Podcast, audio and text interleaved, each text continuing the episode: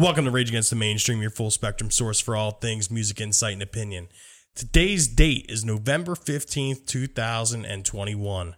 My name is Bill, and I'm here to introduce, I would say like our new friend, that's kind of like our thing, but my friend and your new friend, Doug.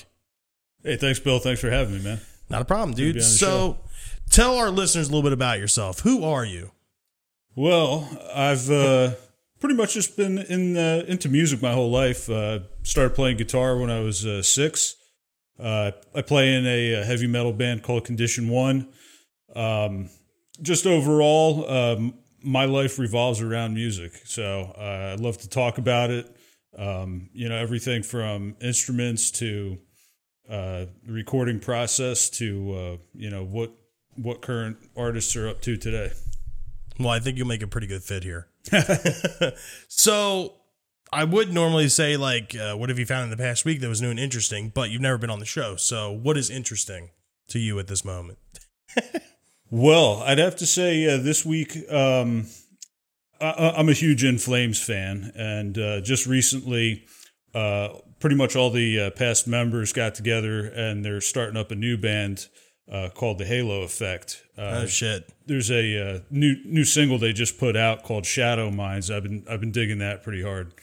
Um, definitely has like that classic Gothenburg, um, you know, Swedish metal sound. Uh, Yeah. heavy vocals, really melodic guitar lines. Love it. Now, what era of In Flames do you like, like, gravitate towards? Um, I mean, it's all really good except for I, I'd say their last album or two. Um, you know, where pretty much it's just uh, the rhythm guitar player and lead singer left in the band. Yeah. Um, and they've kind of taken a more um like auto tuned vocal approach, and I'm not so much into that. That's Um, usually what everyone's real problem is with the new In Flames shit. It's like it's like super like commercialized, and that's just not In Flames. I mean, granted, like I like Colony, but like that's not like In Flames, especially the older shit. Yeah, yeah. Um, I mean, th- just these these last couple albums, there's been one or two songs that kind of almost sounded like Classic in Flames, but then Anders starts singing on some of them, and it's like, oh no. That's funny. well, speaking of like kind of like oh my god, they re-released Hellraiser, the Ozzy Osbourne song from No More Tears. Now, to the untrained ear, everyone would think like, oh, it's the same song, and they just put Lemmy on it. But being the super over analyzer that I am, and I'm like a production whore, like I love production. I could tell there was major differences with this version. Like the Zakk Wylde guitars were thinner, like the reverb was like turned down to accommodate for like the rawness of Lemmy's vocal performance from the Motorhead version of the song. And like in theory, or yeah, in theory, it seems like it would have been like a pretty good version of the song, like if it was done like correctly. But it's like they kind of like dropped the ball just for it to be like, hey, hey, here's a here release of this song, you know, like check this out, and Lemmy's on it, and it's like you kind of ruined what the original version of that song was. Yeah. Um, I mean, I I, I don't hate it, but uh, I do see what you're saying. Yeah, it's just Yeah. like I don't know, dude. That that's the thing I love about No More Tears. Like the guitars are just super epic and they're huge. Like it's Yeah. it's one of my most favorite produced albums of all time. Like it's just so good. And like when you hear like I don't know, like Hellraiser's just so like iconic of a song for me. Well, first off because of Grand Theft Auto, but like it was just like I don't know, like No More Tears as a whole is just an extremely good album. And Hellraiser was one of those like uh like it seems like it was like one of those like last minute or last thought type tracks and it's like it wound up being like one of the best on the whole album. And um it's just so like I remember hearing that song and like the guitars are just so fucking big and when that came on I didn't hear that I was like uh, okay. yeah, The video was cool. yeah. You you don't turn down Zakk No, you can't. ever. Like it's just like it's just so epic sounding and like you know from no rest uh, yeah no rest for the wicked until no more tears like he really came into his own and to me it's just kind of sacrilege to do that kind of shit to him Definitely. it's not fair yep.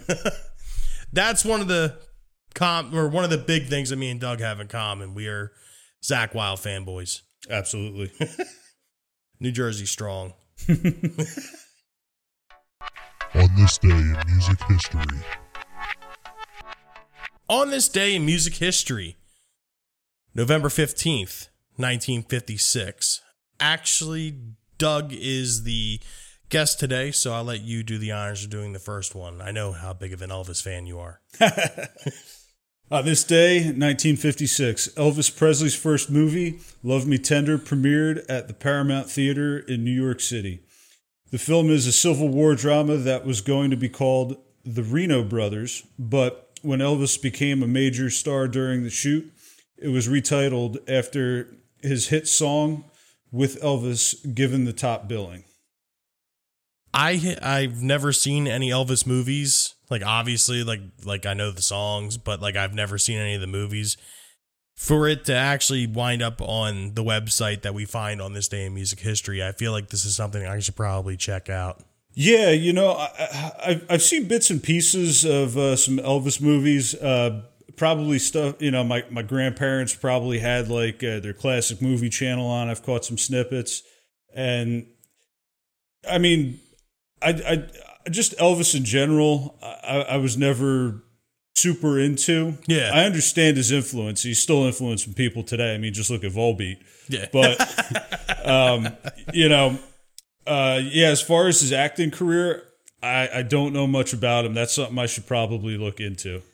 From all accounts that I've ever heard, he wasn't that good of an actor. I believe it. You can't, you know, you can't do it all. You can't, you can't have uh, a voice like that, moves like that, and be and be a great actor. I think it was like Eddie Murphy's Raw or Delirious. He was like impersonating Elvis or something. And he was just like, he's like, you know, when they were shooting like Blue Hawaii or some shit, they're like, yo, this guy sucks at acting. Just, just have him sing. Like, fuck it, just have him sing. that would make sense. uh, moving on here in 1972, Harry Chapin's son Josh is born, which gives him a new appreciation for the poem his wife Sandy wrote called "Cats in the Cradle." Harry puts music into the uh, puts music to the poem, and it becomes his biggest hit. Um, I like the original version, but I am more partial to the Ugly Kid Joe version. You Yeah. know, I, I love the 80s shit and 90s shit, and like I it, for the longest time, I actually thought that that version was Skid Row. Oh, really? Yeah, I thought I thought Ugly Kid Joe was Skid Row, and I was like, man, Sebastian Bach actually learned how to sing. but yeah, I like both versions. Harry Chapin School. Yeah, yeah, that is a cool song. In 1974, on this day, our man Chad Kroeger, the front man of Nickelback, was born in Alberta, Canada. Probably one of the most influential figures to the music scene ever. Absolutely. I know that's your favorite band, Bill. Dude, listen, I've said it on the show a hundred million times. I will stand behind Nickelback when when it is appropriate. I, I'll tell you what, you know, Nickelback they they get a lot of bad flack on the internet. People joking around that they're going to torture you by making you listen to Nickelback and whatnot. I I do honestly think Nickelback has some talent, and Yeah. tho- those guys are definitely all metalheads. But I think rather than putting out a super heavy album that really just blows the doors off, they'd rather just collect a, a paycheck making you know your generic radio rock. Yep. Your your generic That's butt, how I feel about them. you know your butt rock. Yeah, dude, I'm like the I'm the fucking butt rock ambassador of this podcast. no, but you know, I always you know, like I hate the whole like elitist attitude tor- towards music because, you know, like it's somebody's art at the end of the day. And I totally get it, but like you know, how can anyone say that a song like sucks if the after you get done saying that, you still have the song in your head? Like Yeah. like everyone has a job they have to do and they did it. You know what I mean? Like everyone everyone in the fucking world knows this is how you remind me. Yeah, um, Like you started you started off with never made it as a wise man and then everyone knows the words. exactly. Yep. So they're, they're they're doing something right. And I got to say that. Um, did you hear that uh, rendition they did? A devil went down to Georgia year. No, I didn't hear that. Oh, you got to check that one out. They they killed it on that. Believe it or not. they got their props from me with that song "Side of a Bullet." I don't the song about Dimebag. It was a song about Dimebag, but they had, or I guess Rita or the estate of Dimebag gave them like a bunch of snippets of like various solos that he did, and they pieced them together into the song. Oh, that's So like cool. Dimebag plays on a Nickelback song. So if Nickelback is good enough for Dimebag, Well, yeah, I- Nickelback's good enough for me. Did, didn't he? didn't didn't him and uh, I think I think Zakk Wylde ripped solos on their cover for um, Saturday Night's All Right for Fighting. I think you're right. Yeah, Like, and dude, it's funny too. Like, uh, like I mean, we got off about Chad Kroeger, but Chad Kroeger seems like um, he's like the guy Fieri the guy Fieri. Like everyone hates him for no reason, but like, and it's funny because I saw like the funniest picture in the fucking world. It was Guy Fieri, Chad Kroeger, Sammy Hagar, and like Jerry Cantrell together, and I was like. Like what? like this like uh, besides Jerry Cantrell, this was like the picture of like the most like hated people like in their certain areas. yeah. Like and it's the those are the three people that people hate on for no reason. It's like and their friends. Yeah, Like how is that possible? yeah. I don't know. They all seem like good dudes to me. Um, you know, I love Jerry Cantrell. you know, Oh yeah. And who doesn't like watching diners, drive-ins, and dives late at night? Exactly. like it, it's just one of those things. Like then again, if Nickelback is good, is good enough for Jerry Cantrell, it's good enough for me. There you go. So there's your invite for all three of you guys. I will gladly sit here and talk shit with Guy Fieri.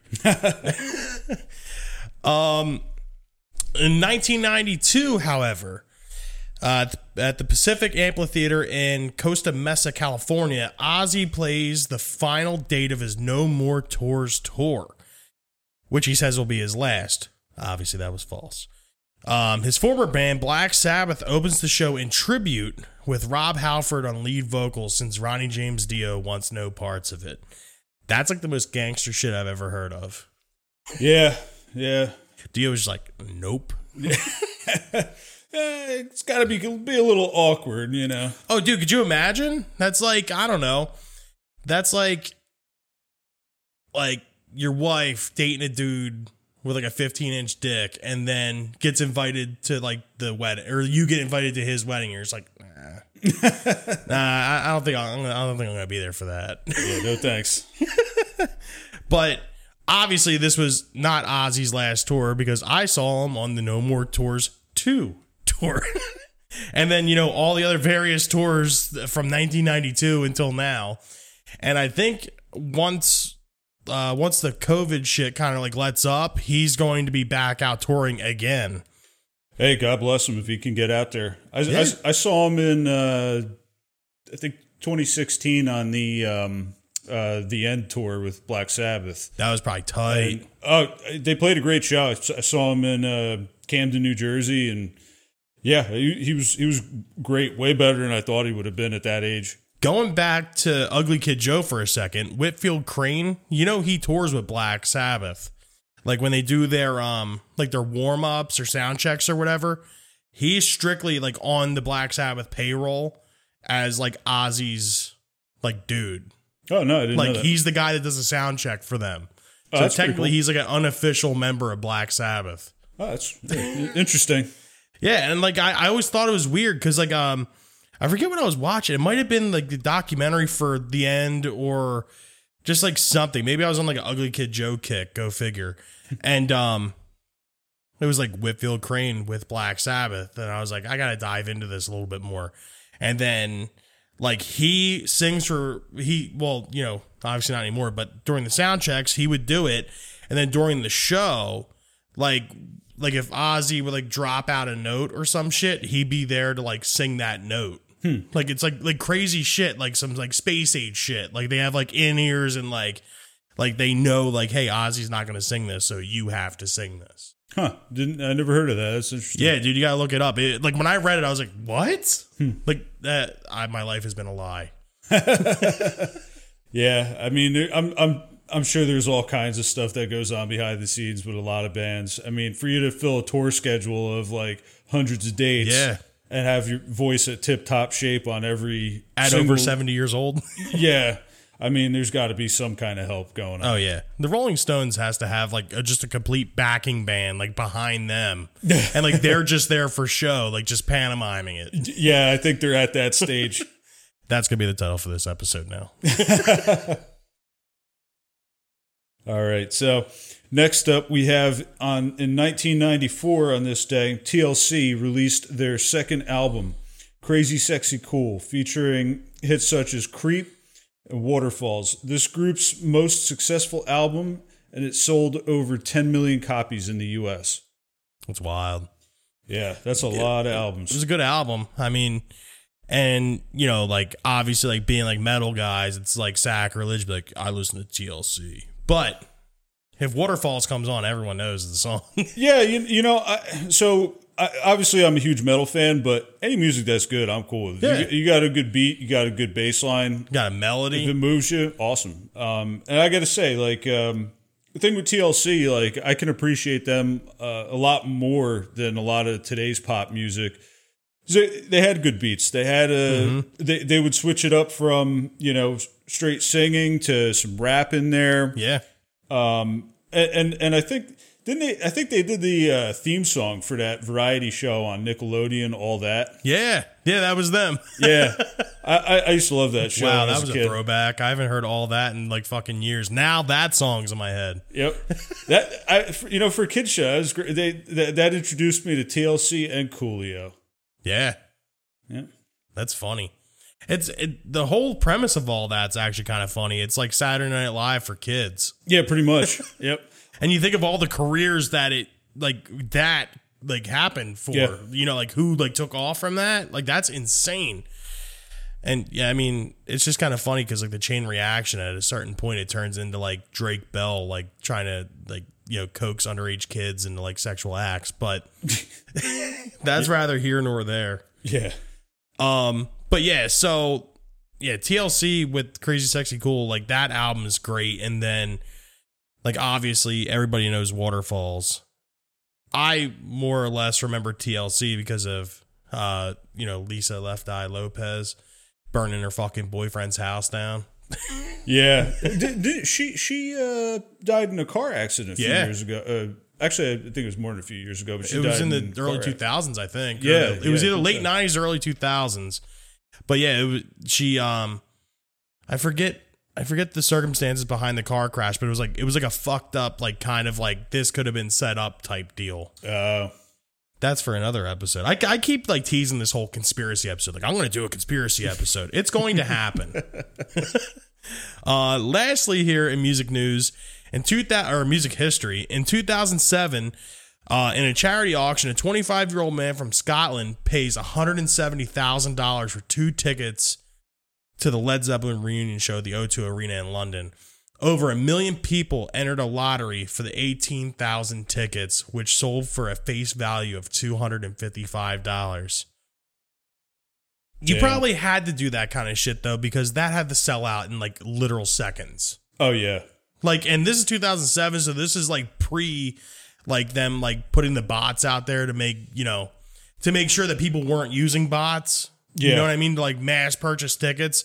So I guarantee you, within probably 15 seconds, that whole show had sold out. I mean, uh, Led absolutely. I mean, it would have been cool to see that show, but not for 170 thousand dollars. Would Would you pay one hundred seventy thousand dollars to see any band live or dead?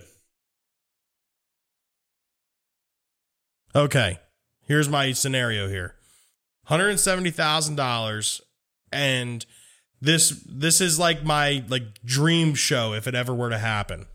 Van Halen with both singers, you know, just like alternating alternating sets. Like it doesn't even have to be full hour long sets with each guy. Metallica from '89 or '88, then Foo Fighters from like 2010. Hmm. I'd pay one hundred seventy thousand dollars for that. Ooh, you need you need I I'd, I'd need way more to to go for one hundred seventy thousand. I honestly I I don't know that I would go one hundred seventy thousand for any concert. But all of them would have to be in their prime. That's true too. Yeah, this guy uh, spent one hundred and seventy thousand dollars to see Led Zeppelin thirty years past their prime. with Jason Bonham Yeah, exactly. Yep, when he could have just waited like a few months for it to come out on DVD. Exactly. But then again, we're sitting here talking shit about this guy, but he was there. He he can say I saw Led Zeppelin. Yep. I, I've uh, like I've I've wanted to see Kiss for a long time, and every time they seem to come around, tickets are like two hundred plus. Yeah. and you know, I just I can't I can't uh, Like Kiss is cool, dude, but they're not that cool. I love them. They're one of my favorite bands, but I just can't justify putting out two hundred plus. You know, for a band that's way past their prime. Yes. You know, just to say I saw them. You know, went to it. Well, that's the cool thing about like YouTube and shit now and like the computer age that we live in. You can look at this shit before you go. Yeah. And be like, okay, do I really want to waste my money on this? And even like setlist.fm, like you can go and see the fucking set that they played the night before and the night before that to see if you're gonna get the same set that Yeah. night. And it's just like, okay, well then let me look. And then you start doing like cross referencing and you're like, all right, well, they played, you know, Love Gun last Thursday in Hershey, PA. So let me quick search this up and watch a live video on it. Then you're watching like four or five camera, you know, phone camera videos before you finally get someone that pro shot it. Yeah. And then you're like, fuck, dude, Paul Stanley can't even sing. Yeah, it's it's uh I, I I like it and I hate it at the same time because I like knowing what I'm gonna go get to see, but at the same time, I hate that there's no mystery in it. I'm not surprised when they get on Yeah. to the next song. I'm like, oh, knew that was coming. like I hate, like I, I, I understand 100 percent what you're saying. Like I did that with um, Alice in Chains. I think it was 18. I saw them, and like I was like, I have to know what they opened the show with. Like that, there was there was no like logical reason that I had to know, but I was like, I gotta look this up.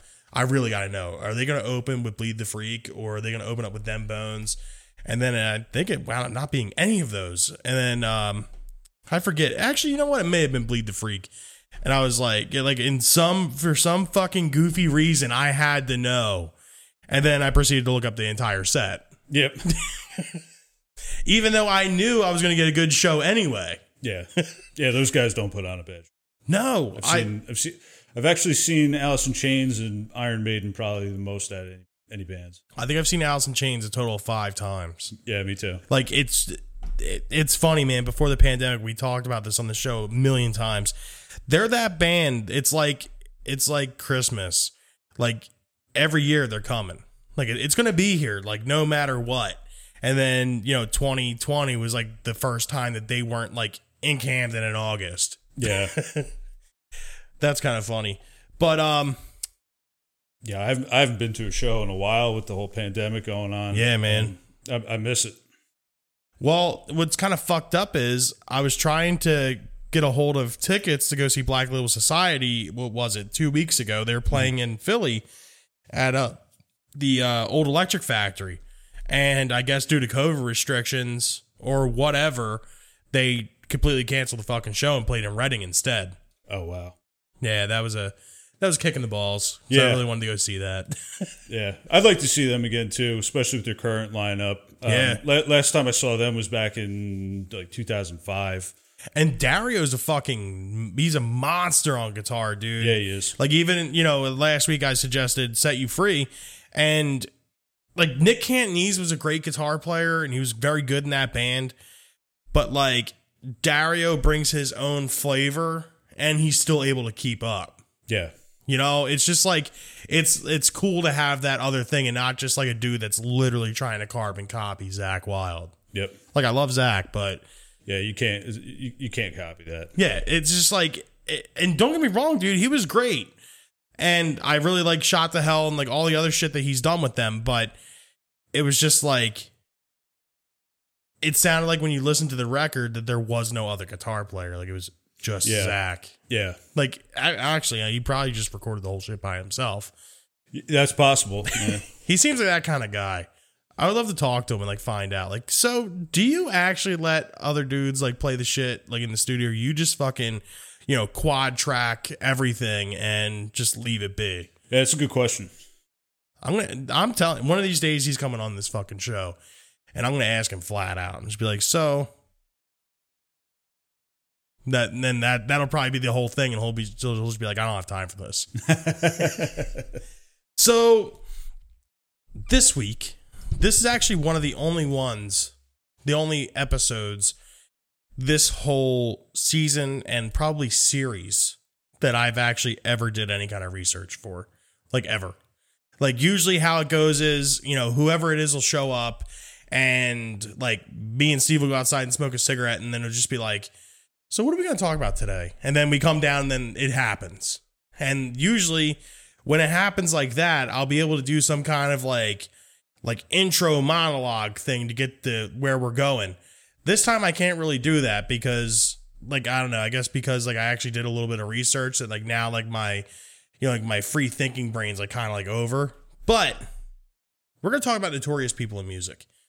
By notorious, we mean like well, I know infamous literally is the exact same word, but people that have done shit that will forever be in history for like crazy or just horrible things and whether or not that helped them rise into the stardom that they have or helped, you know, or just kept it propelling to where they are.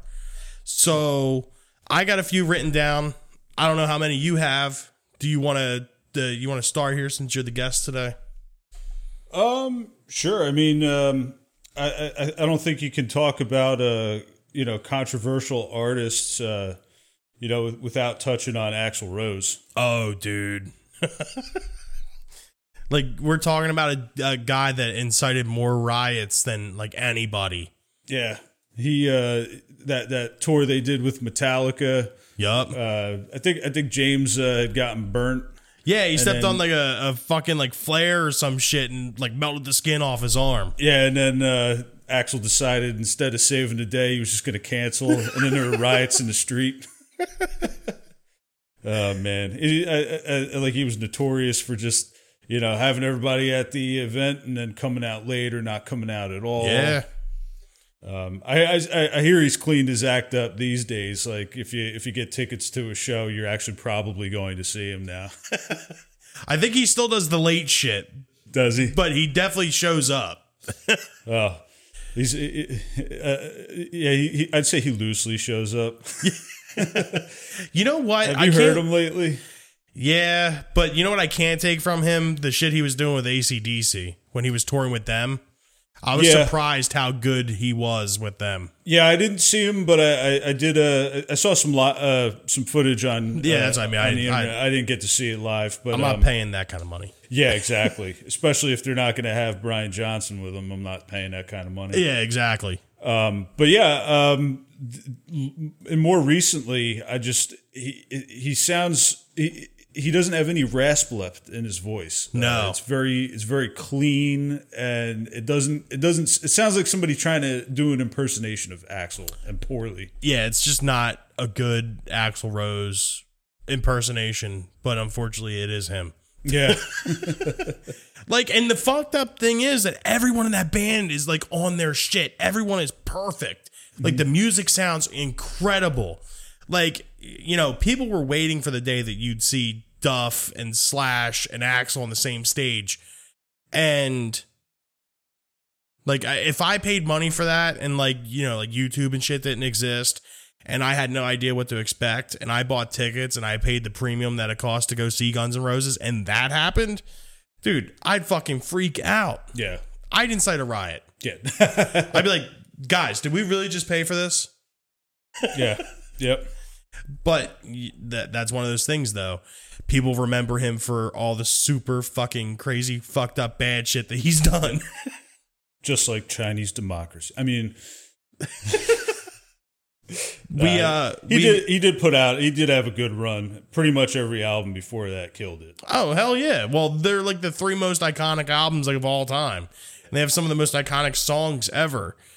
But like um Chinese Democracy, we have like a running joke that it, that it, the only place you can get it is the Oblivion bin at like Best Buy. Yeah, Because I believe uh, who was it? It was um, me and one of our original co-hosts went to Best Buy and just like CD shopping.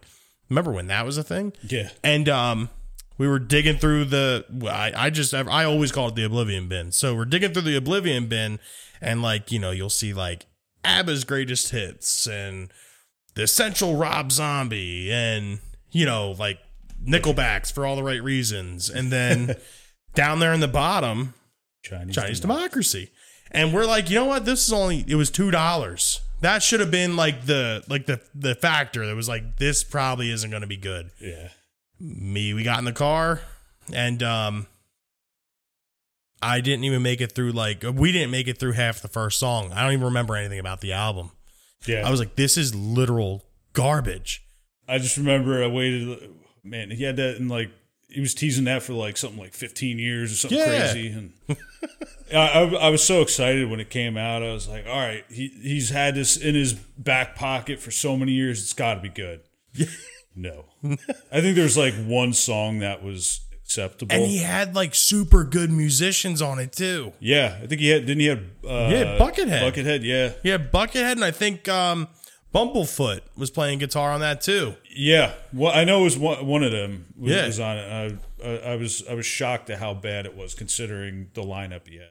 Then it turns out we looked it up, and the only reason that Best Buy had them so cheap is because Best Buy pre-ordered like all of them from Geffen or you know where Capitol, whoever they're signed from. Oops. They pre-ordered all these with anticipation that it was going to like fucking like break records, and the only broken records that it got were when they wound up in the trash or you know were stomped out in the parking lot because you're pissed that you paid two dollars for something you can't listen to. Yeah, at least you only paid two bucks. Yeah, uh, that that that's the funny thing about it. I mean, and I believe he still has it to this day. Like I think it's just sitting on his shelf as like a talking piece. Like, yeah, this is Chinese democracy. Only the real Guns N' Roses fans listen to Chinese democracy. Yeah, Um, so moving on here, one of the one of the few that I have is Keith Richards. Keith Richards is world known as the super fucking hard partying Hellraiser type dude, and it's just it's just nuts. Like the the stigma around this guy and the stories that surround him he he's like he's beyond like the whole idea of the Rolling Stones. Like it's funny because you have you know a charismatic frontman like Mick Jagger, but then you have this dude that is literally known for nothing but then just getting fucked up and like super fucked up, and he's like more famous than the actual band itself. And the one thing that I still can't get over is how he looks like he's 100 years old and he's looked like he's 100 years old for the past like 15 years oh, easily at And- least fifteen. how he's outlived like certain people like eddie van halen Lemmy. lemmy like how is this he's it, like him and ozzy osbourne are two of the only people that i can't like wrap my head around they're actually still alive like it's just it's wild to me Yeah. I do I do enjoy all the memes uh, like about climate change saying we need to make sure we leave this planet okay for Keith Richards when we're gone. Yeah. That's hilarious. um one of the craziest things that I actually read about him was that he snorted his father's ashes. Hmm. Yeah, his dad was cremated and he snorted his ashes. I read that and I was like, uh, Yeah, it's a little- yeah, it's a little odd. It's a little much, Yeah. just a little bit. Um, I actually have the quote here. Um, he told NME, I don't know who the fuck NME is, but I have to give them credit. Um, my dad wouldn't have cared. He didn't give a shit. It went down pretty well, and I'm still alive. Somehow, some way. Yes. Science should probably look into that. Not like a doctor, you know, scientist, just science. Like Yeah. science is a person. but yeah, Keith Richards, that like, dude, like you look at pictures of him and it's like this dude looks like he's gonna die at any time. That's the one that surprised me. Yeah. The drummer, Charlie Watts, died. Eh, he's been looking like he came out of his crypt for a long time too, though. Yeah, but like it's funny, like when you look at pictures of the Rolling Stones, like he looks like the most like mild mannered dude of them all. Oh, absolutely. Like he's like wearing like a members only jacket, like type shit. Yeah, exactly. yeah. And like that dude outlives him. yeah. Oh, I know. yep. Meanwhile, he, he looks like uh, he came straight out of Pirates of the Caribbean, Yeah. but Grandpa in his members only jacket. You know, like Charlie Watts looked like he could have been like anyone's grandfather, like just stereotypical grandfather. yeah. Like, hey, we need an old guy in this movie. Call Charlie Watts. Yeah. So what else you got? Um, well, being as they uh, just came out with a uh, new album, um, how about uh, Limp Bizkit and Fred Durst? a lot of people uh, put a lot of hate on Fred Durst, especially for uh, his antics at the '99 Woodstock. Woodstock. Uh, in fact, actually, there was just a uh, special um, out on uh, I think it was HBO um, About Woodstock 99? yeah, and they they they basically uh, make uh, make it seem like Fred Durst inc- like incited the whole uh, riots and uh, flames and everything. Yep. I, I'm trying to remember because I've watched like arc, uh, you know, like archival footage of this. I'm pretty sure he did like kind of incite that shit, like saying like like rip like rip shit down or tear shit up or something, and like he like didn't stop it from happening. Well, I mean, the, their hit song is "Break, Break Stuff," so They But- gave they gave him all the nookie he could handle. yeah, I got I I I gotta say, um, you know, I. I, I grew up in that time where you know Limp Bizkit and uh, Korn, uh, Mudvayne, like that. That whole scene was huge. Oh yeah, Um, I mean, that was like the metal to be into um, when I was in uh, me- uh, middle school, early high school. Um, and uh, Limp Bizkit ended up getting a lot of hate, but uh, I will say uh, they're original. Like they're, they Oh, yeah. They're e- even though they get compared to Korn a little bit, um, they really don't sound anything alike. No. Other than that, they're playing more of a um, hip hop kind of groove with some of their songs rather than you know your traditional uh, like thrash metal. yeah. Um, uh, but and and they incorporated elements of rap into it. But um, yeah, I, I I really like Wes Borland as a guitar player. Yeah. um, I mean his his riffs are killer. He's underrated. He's underrated, especially even in the nu metal scene. He's he's underrated. Like you always like hear about like Steph Carpenter from Deftones, or you know Korn and Head, or you know um what else? I'm, who else? I'm drawing a fucking blank here. Uh, like uh Yeah, like Coal Chamber. Yeah, yeah, I'm uh, the the douche from fucking Linkin Park, Mike Mushok or whatever else. Oh name no, is. You know that's I'm uh, about? that's Staind.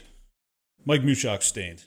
okay, then who am I thinking of from Linkin Park? I couldn't tell you his name. Yeah, I don't. I, I used to remember his name, just like him. Like, oh yeah, I know the guy from Linkin Park. But like, like you hear about those guitar players, you never ever hear about Wes Borland being on any kind of like top players list or anything like that. No, and he, I mean he he's an odd guy. Don't get me wrong, but he puts out some killer riffs. Yeah. I mean that that riff on uh, break stuff so simple, but it's catchy.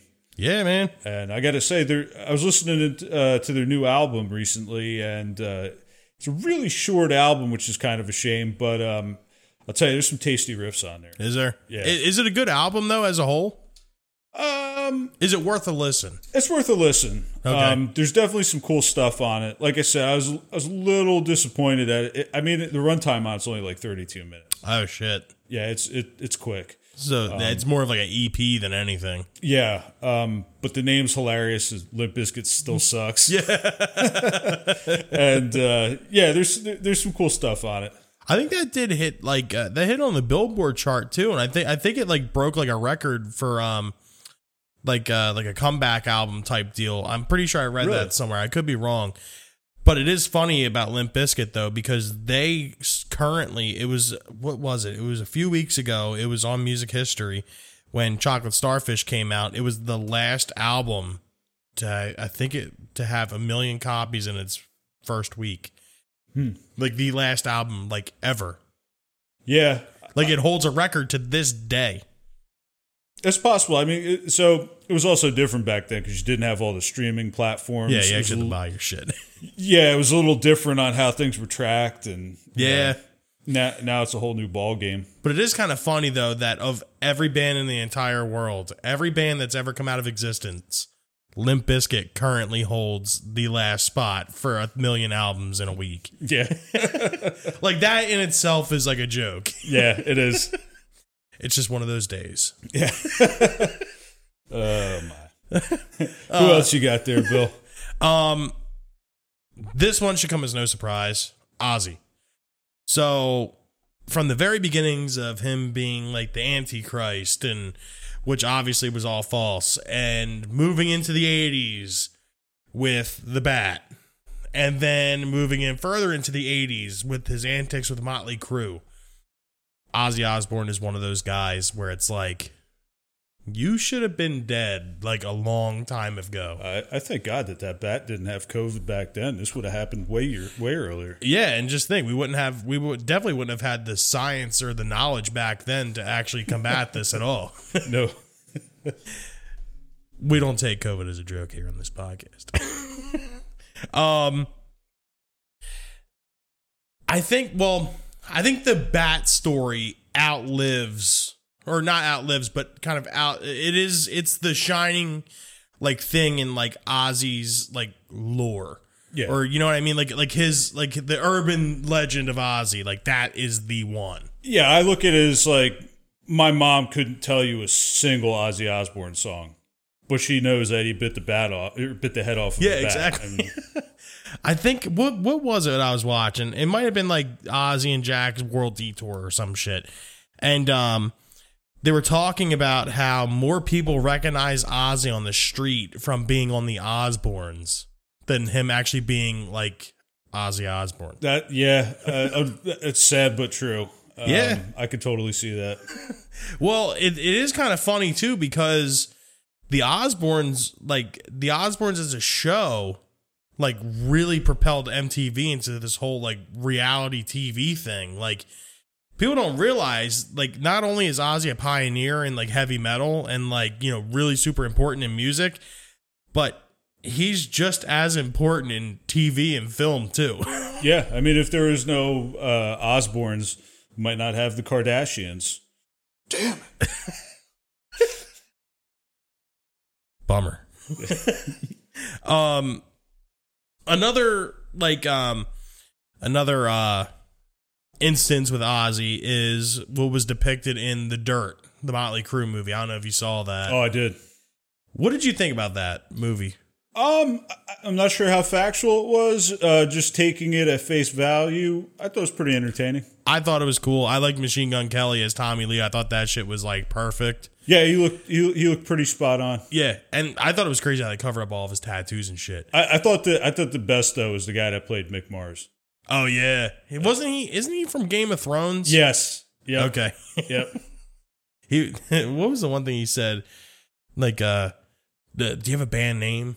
And they're like, no. Well, he's like, he's like, yeah, whatever you came up with probably sucks. Every band you've been in probably sucks. And he's like, I had this band called Sweet Sixteen. It was pretty good. He's like, that band probably sucked too. You never even heard us play. Well, with a name like Sweet Sixteen, you guys definitely sucked. like it, that that movie was full of zingers. Yeah. So the scene I'm talking about with the dirt is when they're out at the pool, and this has been Oh, yeah. you know uh, you know documented everywhere that they were having like a gross out thing with Ozzy, like who can do like the nastier shit, and I believe Nikki Sixx like snorted up ants or something, and then he was like he was like going to snort his own piss. And then Ozzy took it a step further and just started lapping the piss up like a dog. That is absolutely. Yeah, I don't I don't think there's any kind of like bragging rights or anything that could Yeah, push no. me to something like that. Like yeah. No. sure. Yeah. yeah. You. I, I. I don't even know. I don't even know what the amount of money would be for me to do that. It would have to be a pretty decent amount. Like five thousand. Like I I don't know why you got 5000 on you? it depends. Money talks. so what do you got? So um, I don't think you could talk about uh, you know notorious figures without bringing up Marilyn Manson. Oh yeah. The Antichrist superstar. I I just remember uh, growing up, uh, you know, just hearing that name would just make moms quiver. and not in the good way. Yeah, I mean, any any uh, any, any of your uh, like church moms, like Oh my just, God. like absolutely, oh hell no, like Well, you have to think about it too, which is real like like in today's standards, like that isn't like Marilyn Manson wasn't shit. Like compared to shit that comes out now. yep, And like what's even funnier is you think of like the shit before him, like you know, like Slayer and like all those other bands, and they were like, "Oh my god, like this is insane!" And like now that shit's like played on regular terrestrial rock radio, yeah, and now like you like you go from that to Marilyn Manson, and that's like, yep. and then now you just have Cardi B. Yeah, I mean, it, it, it is amazing how things have changed. Like what was uh, considered like absolutely unheard of back then, like by today's standards, everybody's like, meh, that's not so bad. Yeah. But just like everything that surrounded him with like the, you know, the um you know, like the anti-religion thing and just his stage presence, his stage show, like it was just like insane. Like even it is kind of funny. Like you think about it like today, no one really kind of does shit like that now. Well, probably because of cancel culture and everybody being PC. But like back then, that shit was probably like watching like a snuff film. Yeah, um, he, he was definitely in a league of his own, especially back then. Oh hell yeah! And it's funny too because everyone that was like in his band were like incredible musicians. Like Yeah. when he first came out, I think he had like John Five with him in the very beginning. yeah, And Love like, John Five, dude, John Five's retarded on guitar. fantastic. But yeah, it's just wild with with uh, Marilyn Manson. Just and now he's a part of Kanye West's church. Who would have thought? Yeah, I saw that. Um, not sure what's going on there. I guess you could probably wrap him into controversial figures too. Uh, Who Kanye? Kanye. Oh hell yeah! I'll let you Uh, finish. Now, now, now you know that they. Uh, now you see why they get along together. Yeah. what's even what's kind of crazy about the Marilyn Manson thing is you know he made a particular splash in the music industry when Eminem brings you up in music. Yeah, that's true. Like in the way I am, he's like, what was it? Um, when a dude's getting bullied and shoots up his school, and they blame it on Marilyn, and then Marilyn Manson was in the video, and then I believe in um, my name is or the real Slim Shady, like he dresses up as Marilyn Manson too. Yeah, I, I, I don't, um, I don't know that I've ever seen uh, that video. Now that I think of it, I'm trying to think. I think it's I think it's my name is. He's dressed up as Marilyn Manson. After the show, we'll look it up. yeah, Um, I have another one. Once again, you can't. Actually, I'm gonna skip this one because I'm I'm kind of tired of talking about Motley Crue. Um, you let, can let, let me let me guess. You're going to probably say Nikki Sixx. Nikki Sixx. Well, only a few people can die a few times and still come back. Yeah. that like I feel like sometimes like sometimes I have to challenge myself. And it's just like Nikki Sixx was kind of like the low hanging fruit. Like I was kind of pushing it with Ozzy and Keith Richards, but like Nikki Sixx was kind of like, okay, like this was a given. Like, of course you were going to talk about Nikki Six. So a little less known one, but definitely the craziest one on my list, GG Allin Oh, jeez. he he's notorious and he's infamous and he's everything you well everything that you come to know and love if you like GG Allin. yeah, But to you know the normal straights, um, a dude shoving a you know a fucking banana up his ass and shitting on stage and throwing it at people and having a baby dick and shoving drumsticks up his ass and like it seems like there's a lot of ass shit with JG GG Allin, but cutting himself up on stage and just like the antics that was involved with him and uh, the TV appearances that he did and obviously the overdose that led to the end of his life.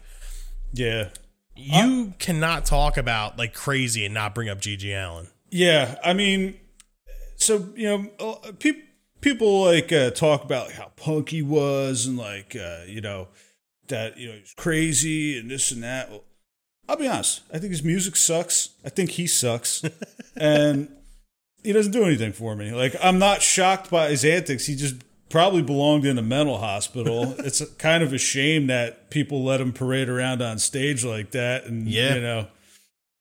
I'm not I'm not a big fan of GG Allin, like music wise. I think his antics are like kind of crazy and like like I always think about like if you were to drop GG Allin like today, like what would happen? Like first off, he'd be canceled in an absolute heartbeat. Oh yeah.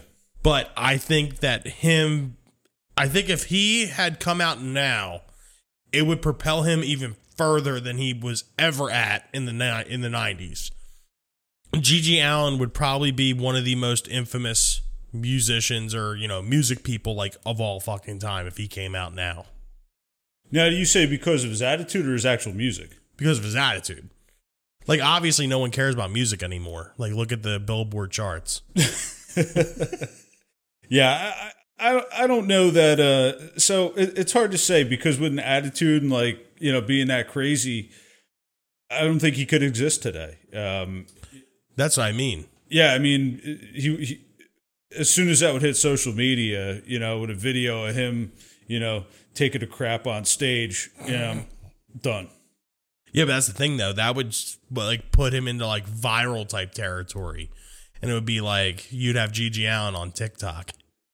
That's the, gonna be the title of this episode. GG Allin on TikTok. It would just be just like you know five second, twenty second videos of him just taking shits at like places where he shouldn't be.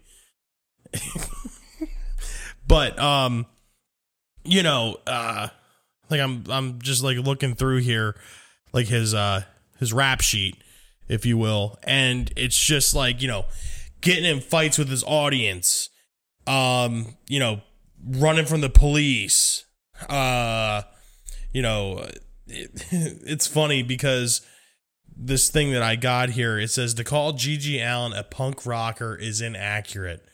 He was more of an extreme confrontational performance artist with musical tendencies. I'd say that's probably accurate. Yeah. yeah, so um GG Allin. yeah, no, not not for me. Um, I saw I saw one other uh, one other person that uh, you had had on your list there that we didn't talk about. We should probably touch on was uh, Suge Knight, Yup. switching it up to hip hop. Um, I mean, Death Row Records, one of the most successful record um, uh, record labels of all time as far Yep. as rap goes. Um, countless hits. Um, but now Suge Knight is behind bars for I think till I want to say 2037. Yeah, I'm actually bringing up the Wikipedia page because on my notes for this episode, I just put Suge Knight and it was like too much to type, and I was like, Wikipedia. um, yeah, so uh, July of 2037, he's eligible for parole. Wow. Well, that's because he was on the set of um, Straight Outta Compton. He fucking ran somebody over. Yeah, I saw the uh, video of that. He just like backs up and like runs Yeah. dude right over. Dude, he's fucking nuts. Yeah. But like going on Wikipedia here, because actually Suge Knight was my last one on my list too.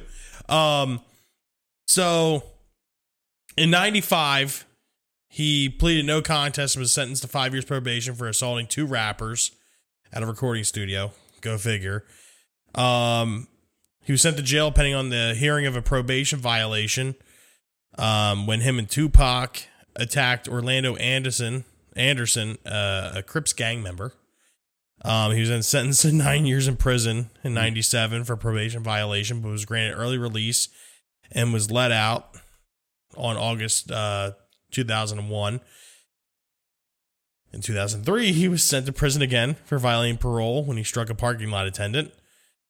Um, it says death row's income rapidly declined during Knight's recent incarceration in 2003. Um, Oh, this one wasn't really that bad. In 2006, he engaged in another dispute with a former friend and ex associate, Snoop Dogg, after Snoop insulted him in an interview with Rolling Stone magazine. Yeah, that probably wasn't good. You don't fuck with a dog father, dude.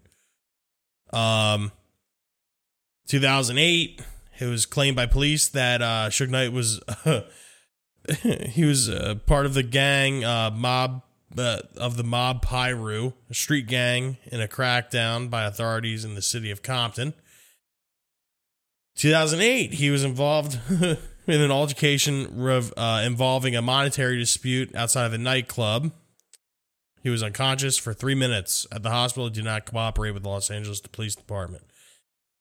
2008, he filed bankruptcy. 2009, he was taken to Scottsdale Healthcare uh, Osborn to be treated for facial injuries he received during an altercation at a private party in a hotel where he was reportedly punched. Unreal. I mean, if I was like, if I had that guy's money, like the only injury would be like my thumb hurting me from counting my bills. Dude, are you kidding?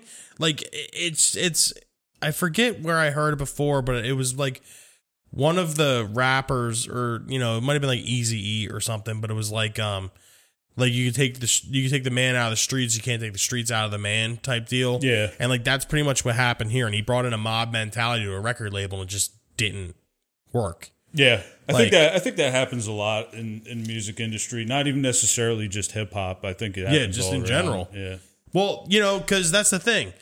You think about bands like Guns N' Roses, think about Motley Crue, think about uh, Metallica. Like they brought that attitude, and at the point in time, it was able to be, you know, used. And like all it did here, well, in the beginning, you know, in the whole like beginning of gangster rap, it did build like street cred for a lot of these artists, and you know, it was like a um, almost like a rite of passage type deal.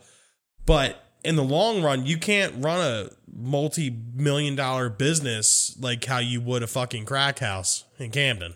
no, Like, you know, I'm not gonna pull a dude from a crack house in Camden and give him a record label. Like that's just not gonna work. yeah. That- although some of these face tattoo guys that are out now look like they might have come.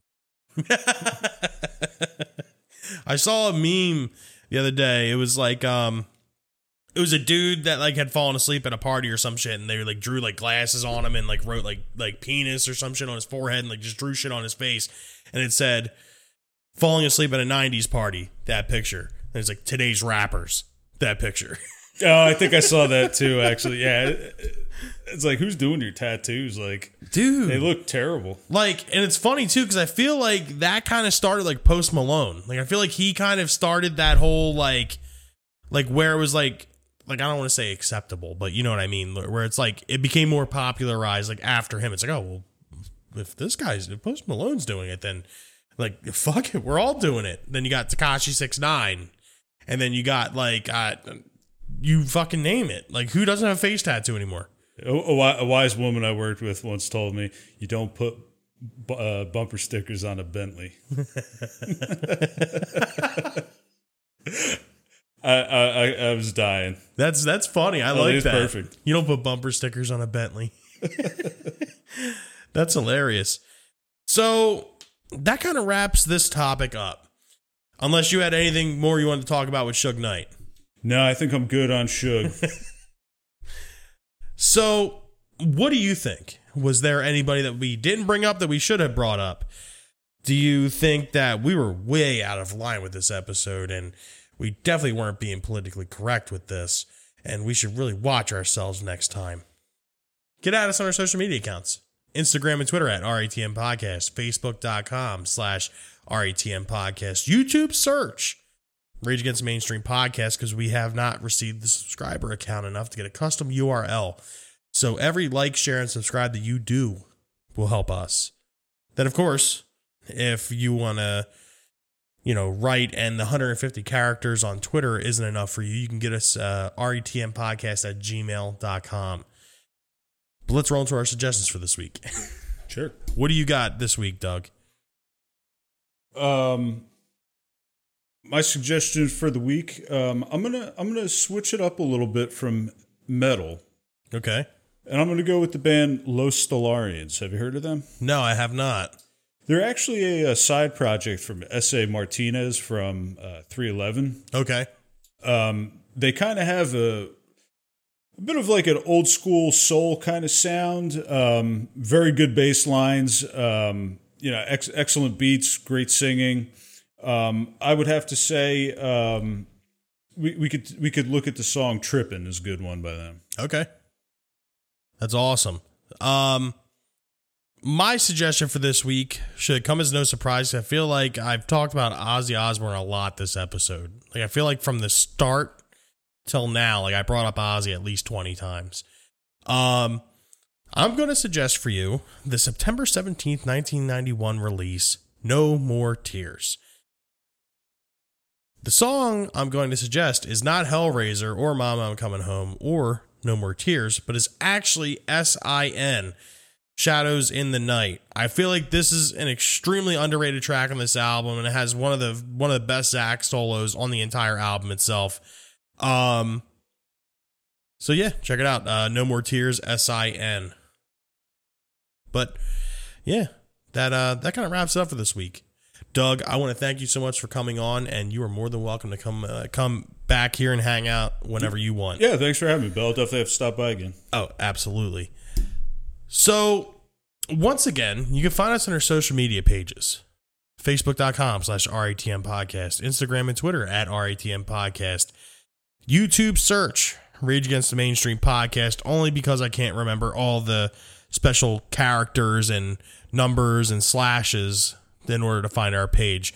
And of course, our email is always open and ready and available for your hot, juicy submissions. RATMpodcast at gmail.com. But until then, this is another episode of Rage Against Mainstream podcast for the books. As always, I'm Bill. I'm Doug. Have a good night, guys.